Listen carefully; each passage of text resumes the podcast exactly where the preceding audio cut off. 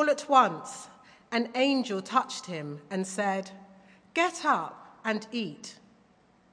He looked around, and there by his head was some baked bread over hot coals and a jar of water. He ate and drank and then lay down again. The angel of the Lord came back a second time and touched him and said, Get up and eat, for the journey is too much for you. So he got up and ate and drank. Strengthened by that food, he traveled 40 days and 40 nights until he reached Horeb, the mountain of God. There, he went into a cave and spent the night. And the word of the Lord came to him What are you doing here, Elijah? He replied, I have been very zealous for the Lord God Almighty. The Israelites have rejected your covenant, torn down your altars, and put your prophets to death with the sword. I am the only one left, and now they are trying to kill me too. The Lord said, Go out and stand on the mountain in the presence of the Lord, for the Lord is about to pass by. Then a great and powerful wind tore the mountains apart and shattered the rocks before the Lord. But the Lord was not in the wind. After the wind, there was an earthquake, but the Lord was not in the earthquake. After the earthquake came a fire, but the Lord was not in the fire. And after the fire came a gentle whisper. When Elijah heard it, he pulled his cloak over his face and went out and stood at the mouth of the cave. Then a voice said to him, What are you doing here, Elijah? He replied, I have been very zealous for the Lord God Almighty. The Israelites have rejected your covenant, torn down your altars, and put your prophets to death with the sword. I am the only one left, and now they are trying to kill me too. The Lord said to him, Go back the way you came, and go to the desert of Damascus. When you get there, anoint Hazael king over Aram. Also, anoint Jehu, son of Nimshi, king over Israel. And anoint Elisha, son of Shaphat, from Abel Meholah, to succeed you as prophet. Jehu will put to death any who escape the sword of Hazael, and Elisha will put to death any who escape the sword of Jehu. Yet I reserve 7,000 in Israel, all whose knees have not bowed down to Baal and whose mouths have not kissed him. This is the word of the Lord. Thank you, Io, very much. We are looking week by week at a series of encounters God has with different people through the Bible. Today, Elijah, exhausted, burnt out, tired, afraid. Uh, wherever we are, there, there are times when we identify with that, and some of you will particularly be in need of that really fresh touch from the Lord. Let's pray that He will speak. Lord, we've been praying that as we sang Gethin's lovely song, Whisper. And we've heard how you restored Elijah and spoke to him in that still small voice.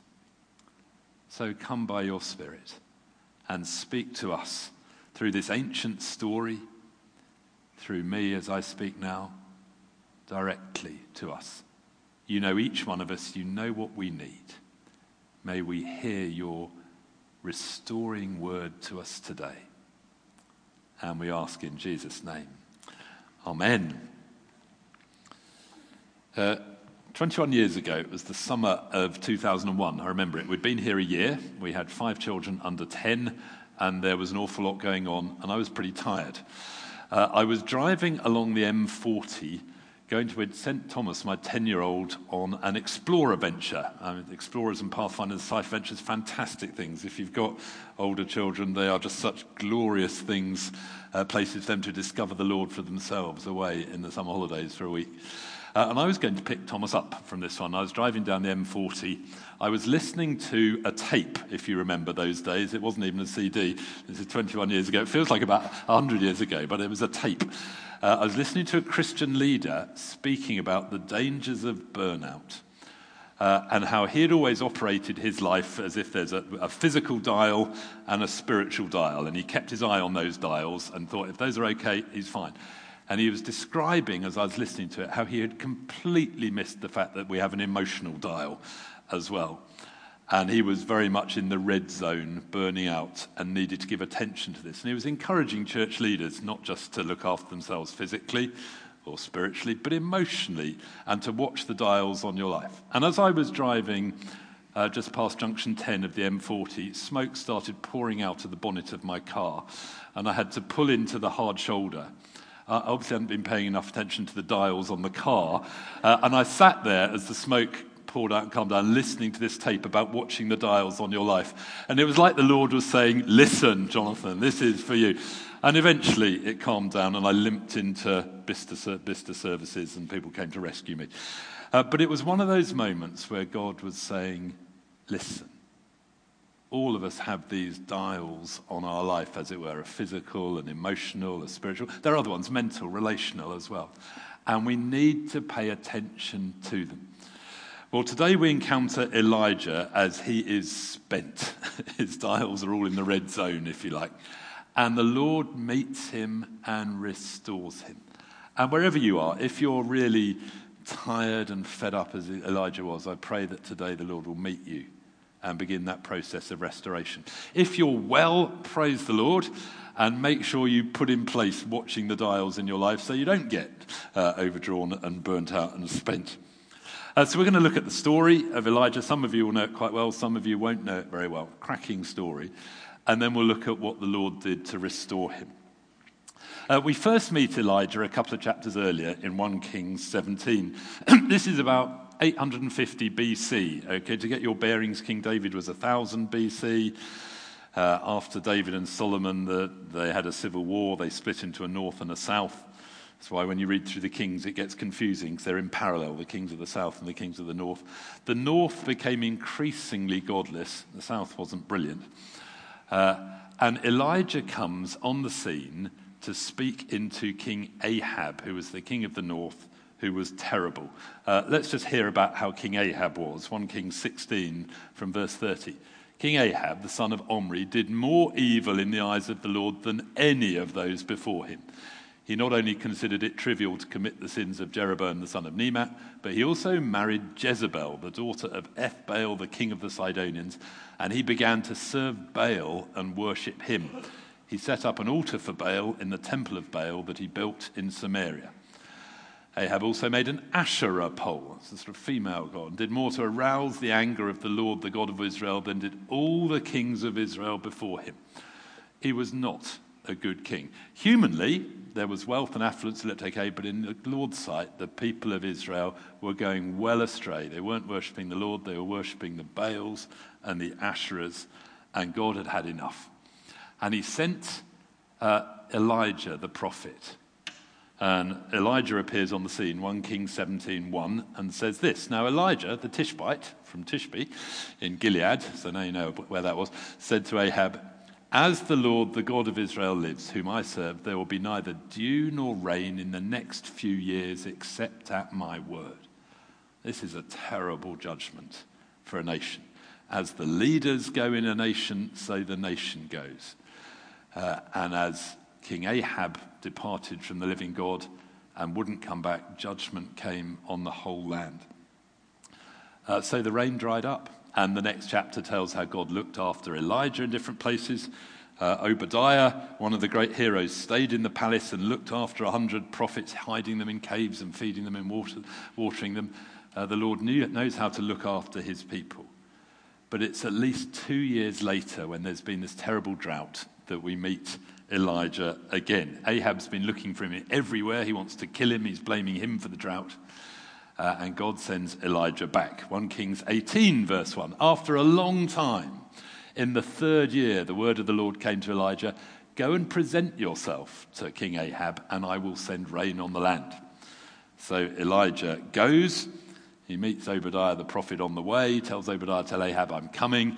And then Elijah meets Ahab. Uh, 1 Kings 18, verse 16. So Obadiah met Ahab, told him, Ahab went to meet Elijah. When Ahab saw Elijah, he said to him, Is that you, you troubler of Israel? I have not made trouble for Israel, Elijah replied, but you and your father's family have. You have abandoned the Lord's commands and have followed the Baals. Now summon the people from all over Israel to meet me on Mount Carmel. Bring the 450 prophets of Baal and the 400 prophets of Asherah who eat at Jezebel's table. So Ahab sent word throughout all Israel and assembled the prophets on Mount Carmel. Elijah went there before the people and said, How long will you waver between two opinions? If the Lord is God, follow him. But if Baal is God, follow him. But the people said nothing. And the stage is set for this cracking showdown. And if you don't know the story, 1 Kings 18 is a wonderful, wonderful story.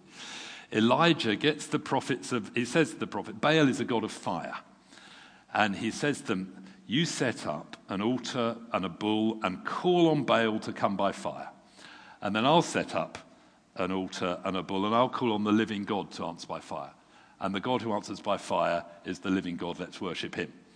So the prophets of Baal, there's 450 of them and 400 of Asherah, there's a lot of them.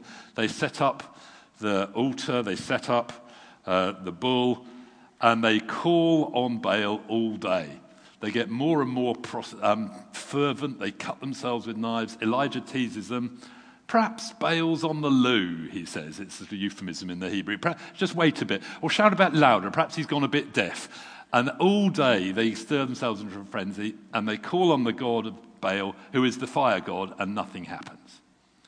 And then in the evening, Elijah, at the time when the sacrifices should have been set, we read this. At the time of the evening sacrifice, the prophet Elijah stepped forward. Uh, he's set up the altar, he's put his bull on it. He's not dancing around in a fervor, he just prays simply Lord, the God of Abraham, Isaac, and Israel. Let it be known today that you are God in Israel and that I am your servant, and I've done all these things at your command. Answer me, Lord.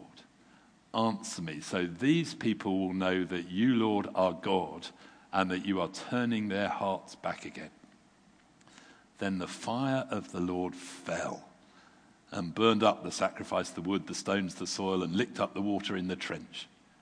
When all the people saw this, they fell prostrate and cried, The Lord, He is God. The Lord, He is God. An extraordinary moment utterly wonderful moment. Elijah's put himself right out there. The people have decided they're going to follow God. They kill the prophets of Baal. There's a real chance for the nation now to come back to the living God.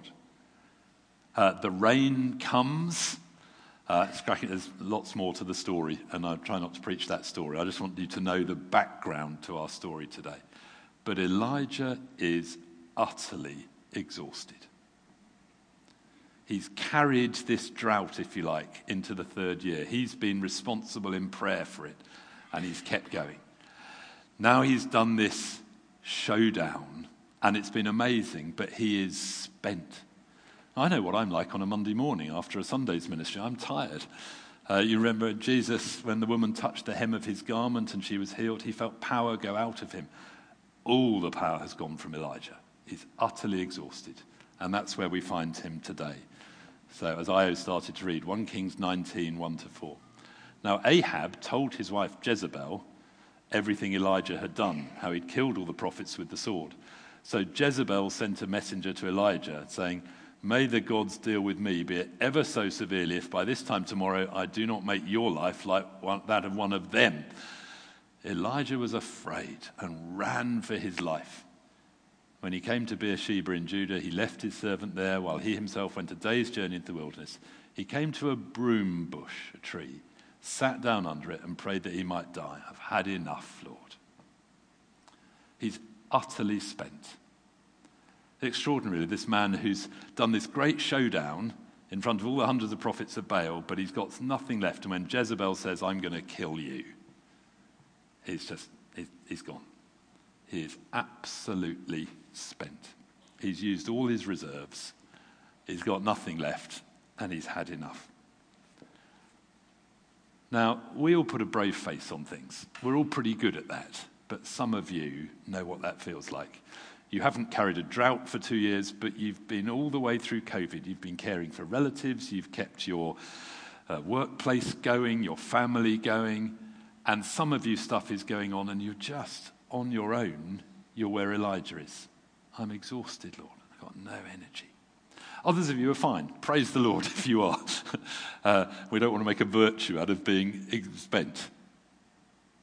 But we're really good. One of the things the British are really good at is putting a brave face on it. How are you? I'm fine.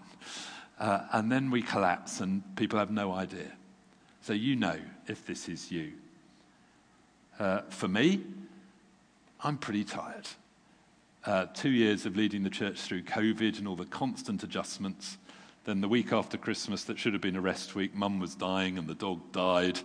Uh, then my breathing space in January was the funeral. Um, I've postponed and cancelled various things, but the church keeps going, and I'm tired. I'm looking in my diary to put extra breathing spaces in. Uh, but when you've been going at a sort of carrying something that's not sustainable in the long term, and then something else happens, you know how Elijah felt. And for Elijah, it was worse. It wasn't just physical.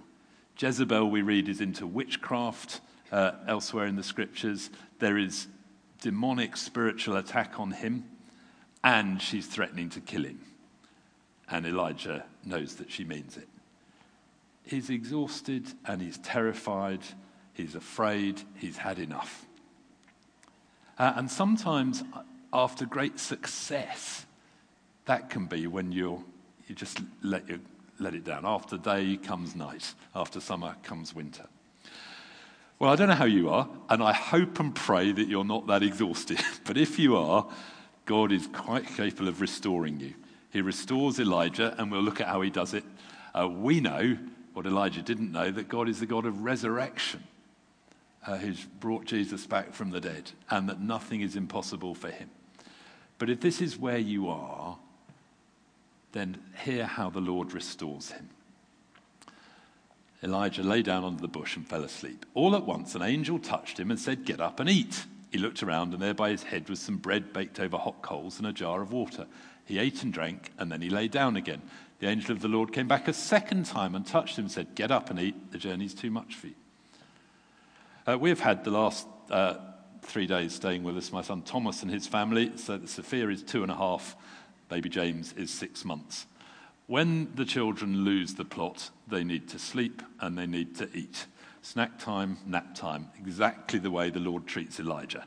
Sleep, food, sleep, food, before we address anything else.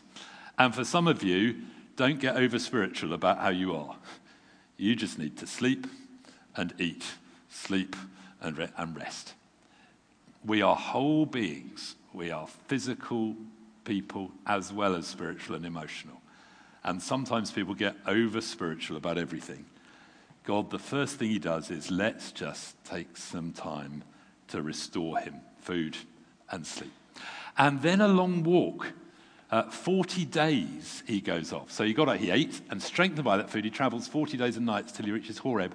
That's the same as Mount Sinai. It's the same area where God met Moses it's a place rich in symbolism. Uh, we'll hold that. Thanks, Zach, for now. And he goes in exercise food, sleep, exercise. When I'm over busy and bogged down in meetings and emails and I'm not exercising enough, things start to go wrong. Uh, I'm not playing squash or racquetball stuff anymore. I'm walking more, but I've lost my walking a bit over the busyness. And I start to go. We need our exercise just as much as we need our food and our drink. We are whole people.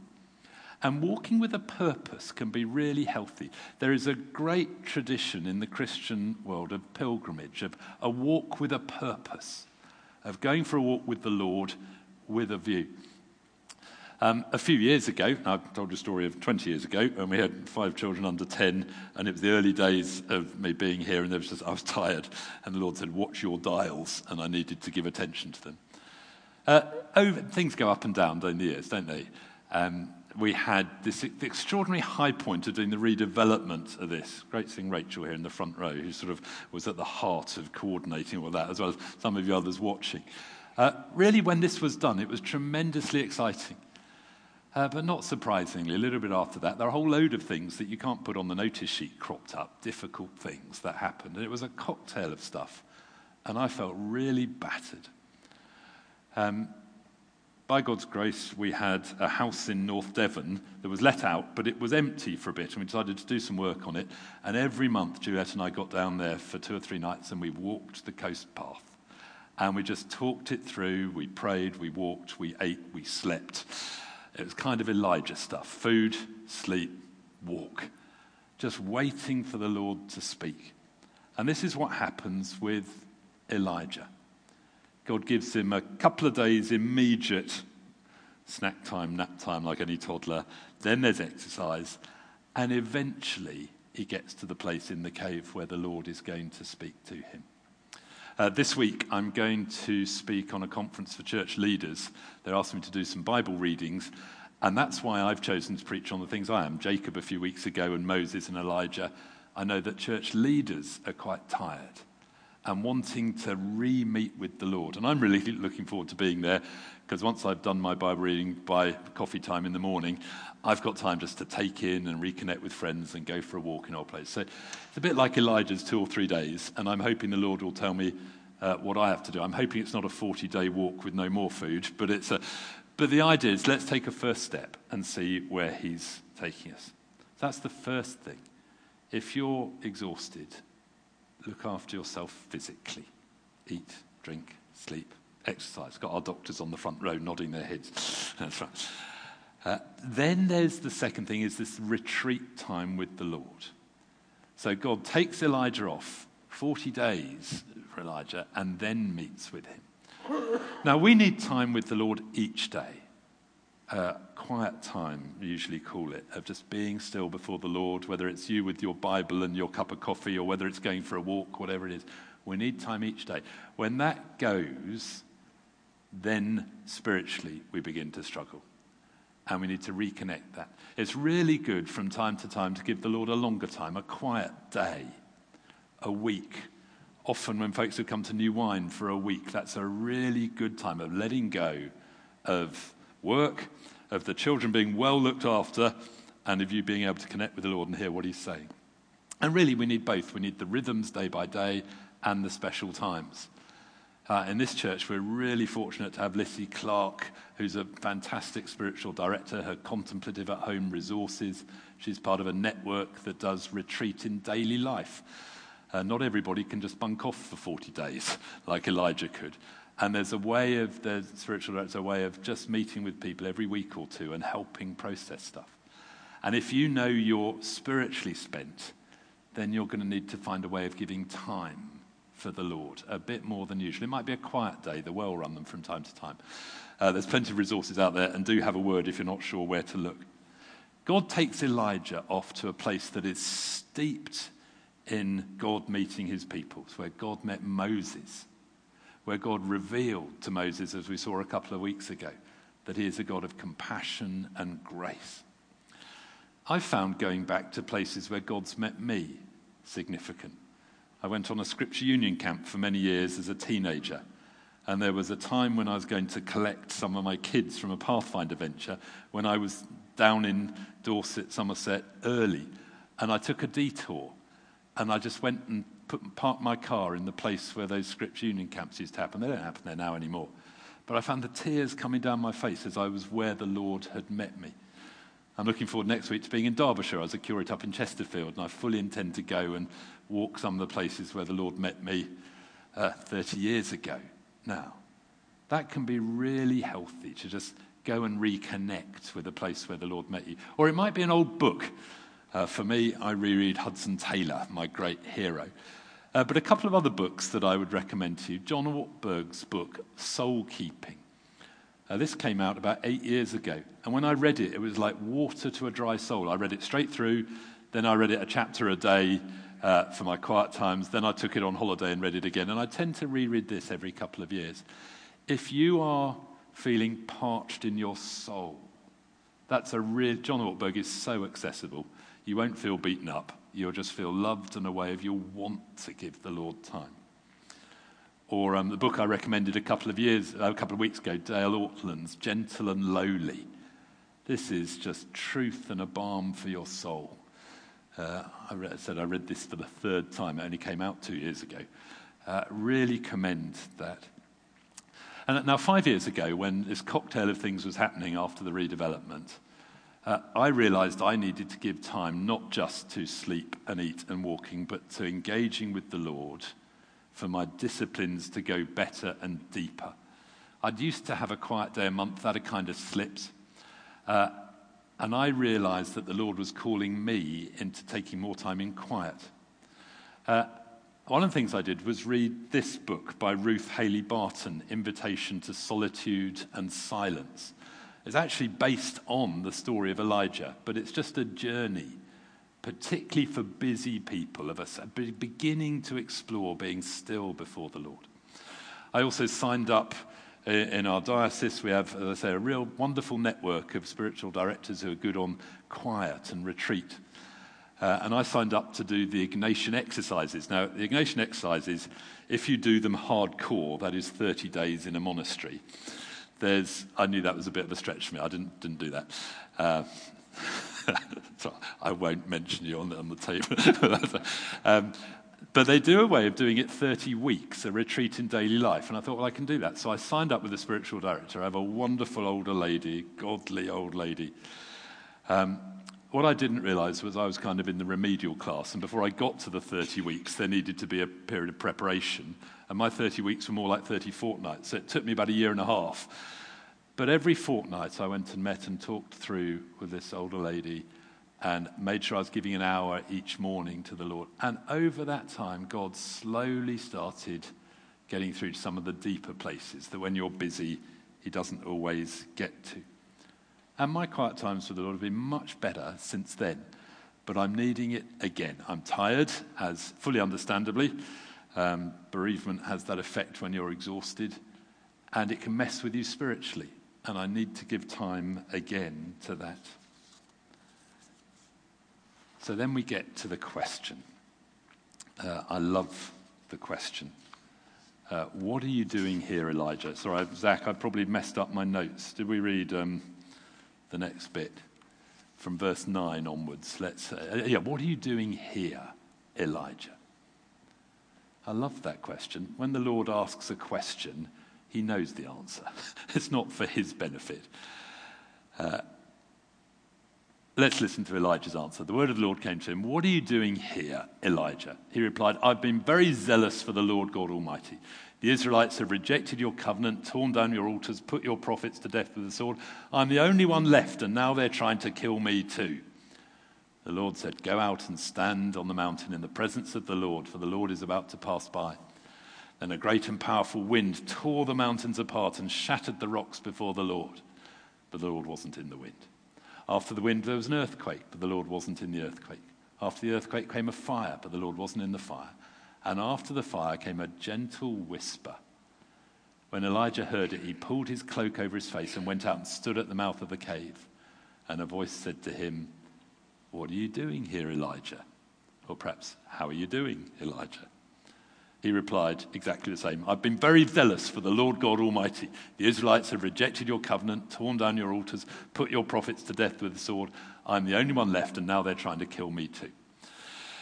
Five years ago, when I was in the middle of this cocktail of stuff going on, I took a quiet day, and at the start of the day, I wrote down the question, What are you doing here, Jonathan? And I commend that to you. Get alone with the Lord and answer his question. And I wrote, I've been very zealous for the Lord. We've done the redevelopment, and I've done this, and I've done the other. And I'm tired and fed up, and people are having a go at me. And I went through this, and the Lord started to meet with me. And I was reading, rereading that journal from five years ago over this week. And then there comes the point where the Lord begins to give direction. But it you can't legislate for the time. He'll speak when he's ready. So let's carry on from verse 15. Then the Lord said to him, Go back the way you came. So the instruction starts to come. First of all, there's physical food, sleep, rest, exercise. Then there's time alone from everybody the walk, the cave. All this dramatic stuff happened earth, wind, and fire. I felt at that particular time it was like there had been earthquake, wind, and fire, and I was a bit bemused. And then the Lord starts to speak. And obviously, what he will say to you will be different from what he said to me, different from what he said to Elijah. But there comes a point where God says, Go back and get on with it. Okay, Elijah, back you go the way you came. Go to the desert of Damascus. Go and anoint Hazael. Go and anoint Jehu. And this one especially, anoint Elisha, son of Shaphat, from Abel Meholah to succeed you as prophet. You're not on your own, Elijah. Uh, Jehu will put to death any escape from the sword of Hazael. Elisha will put to death any escape from the sword of Jehu. Yet there are 7,000 in Israel, all whose knees have not bowed to Baal, whose mouths have not kissed him. You are not on your own. There are lots of you. And he gives him someone to work with, Elisha. So Elijah went from there and found Elisha, the son of Shaphat. He was ploughing. Uh, Elisha throws his cloak round him. And they become a team until Elijah gets promoted to glory and Elisha is the prophet. Some of you are feeling on your own.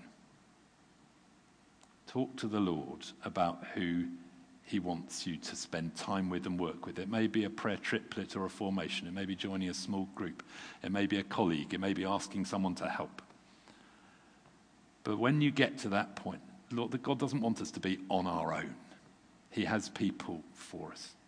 When we're fed up like Elijah, we feel it's only us left and we can get isolated. So, food, sleep, exercise, time to be still before the Lord working with others. All these things are part of it. It reminded me a bit of how Jesus recommissioned Peter in John 21. That starts with food as well. There's breakfast on the beach. Um, seeing Roger on the front row. Roger's one of our church wardens. Took me out for breakfast the other day. Always a good way to have a chat with the vicar.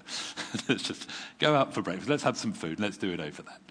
That's good. That's how the Lord did it for Elijah. It's how Jesus did it uh, for Peter and Elijah was refreshed. Now, whatever state you are in, uh, and all of us get to this stage from time to time. If you're not there, praise the Lord. But do put in places. Look after your diet, look after your sleep, look after your exercise, look after your meeting with people, look after your quiet times. And if you don't, you may get to the sort of crash point where it has to be more dramatic. But put in those rhythms. I've realized that as our church is growing and there's more responsibility wider, my rhythms are not sufficient to sustain me for the next stage. I need to go deeper, I need to dig bigger foundations. I don't know how you're doing. But we are not Superman.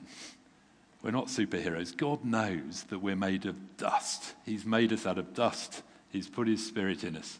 I love Psalm 103. This would be a good place to go to if you want to meditate, but a couple of verses from Psalm 103. Uh, the Lord is compassionate and gracious, slow to anger, abounding in love. That's what he told Moses, we saw a couple of weeks ago. As a father has compassion on his children, so the Lord has compassion on those who fear him. He knows how we're formed, he remembers that we are dust. When God looks at you, he's not fed up, he's not cross, he's not disappointed, he has compassion, he knows that we're made of dust. But filled with his spirit, it's amazing what we can do. So come back to the Lord. Take some time and ask Him, What do you need? For some, it might be more physical. For some, it might be more spiritual. For all of us, it's both that and relationships. Uh, I commend those books. One more book I'll commend is some of us did The Well-Being Journey by Dave Smith. Actually, Dave Smith uses Elijah as well. This is 50 chapters, uh, two page chapters. Really good again for a seven week period of quiet times, just going through your physical health, your emotional health, your spiritual health. All, it's a re- really useful thing to do. If you don't know where to start, commend that to you. Uh, but before that, we're going to pray. So, would the band come back and let's pray together? And as we come to the Lord, let's just put up one more verse from Jesus' invitation. So, let's stand and uh, have a look at this verse where Jesus says, Come to me, all you who are weary and burdened, and I will give you rest. Take my yoke on you and learn from me, for I am gentle and humble in heart, and you will find rest for your souls. For my yoke is easy and my burden is light. Lord Jesus, here we are, and we come to you. You see us. You see those here who are where Elijah was, exhausted and spent. You see those who are doing okay. You see those who are really well. But we pray you would pour your Holy Spirit on all of us, those here, those watching online now or later. And each of us might pray, Holy Spirit, come and refresh me. And in the stillness, Lord, would you just whisper to us the next step? Just be still and listen.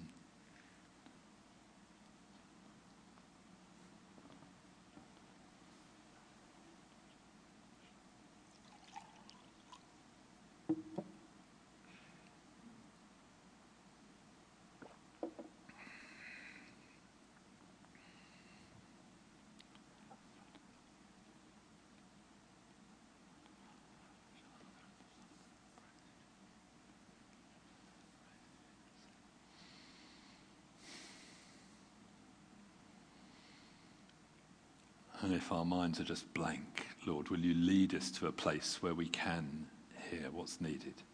Give us courage to put in place what's needed Sabbaths, sleep, time with friends, time alone with you. And we pray for each member of this church family, as well as for us as a whole, that you would deepen us and equip us to be able to refresh others, individuals, other churches as well.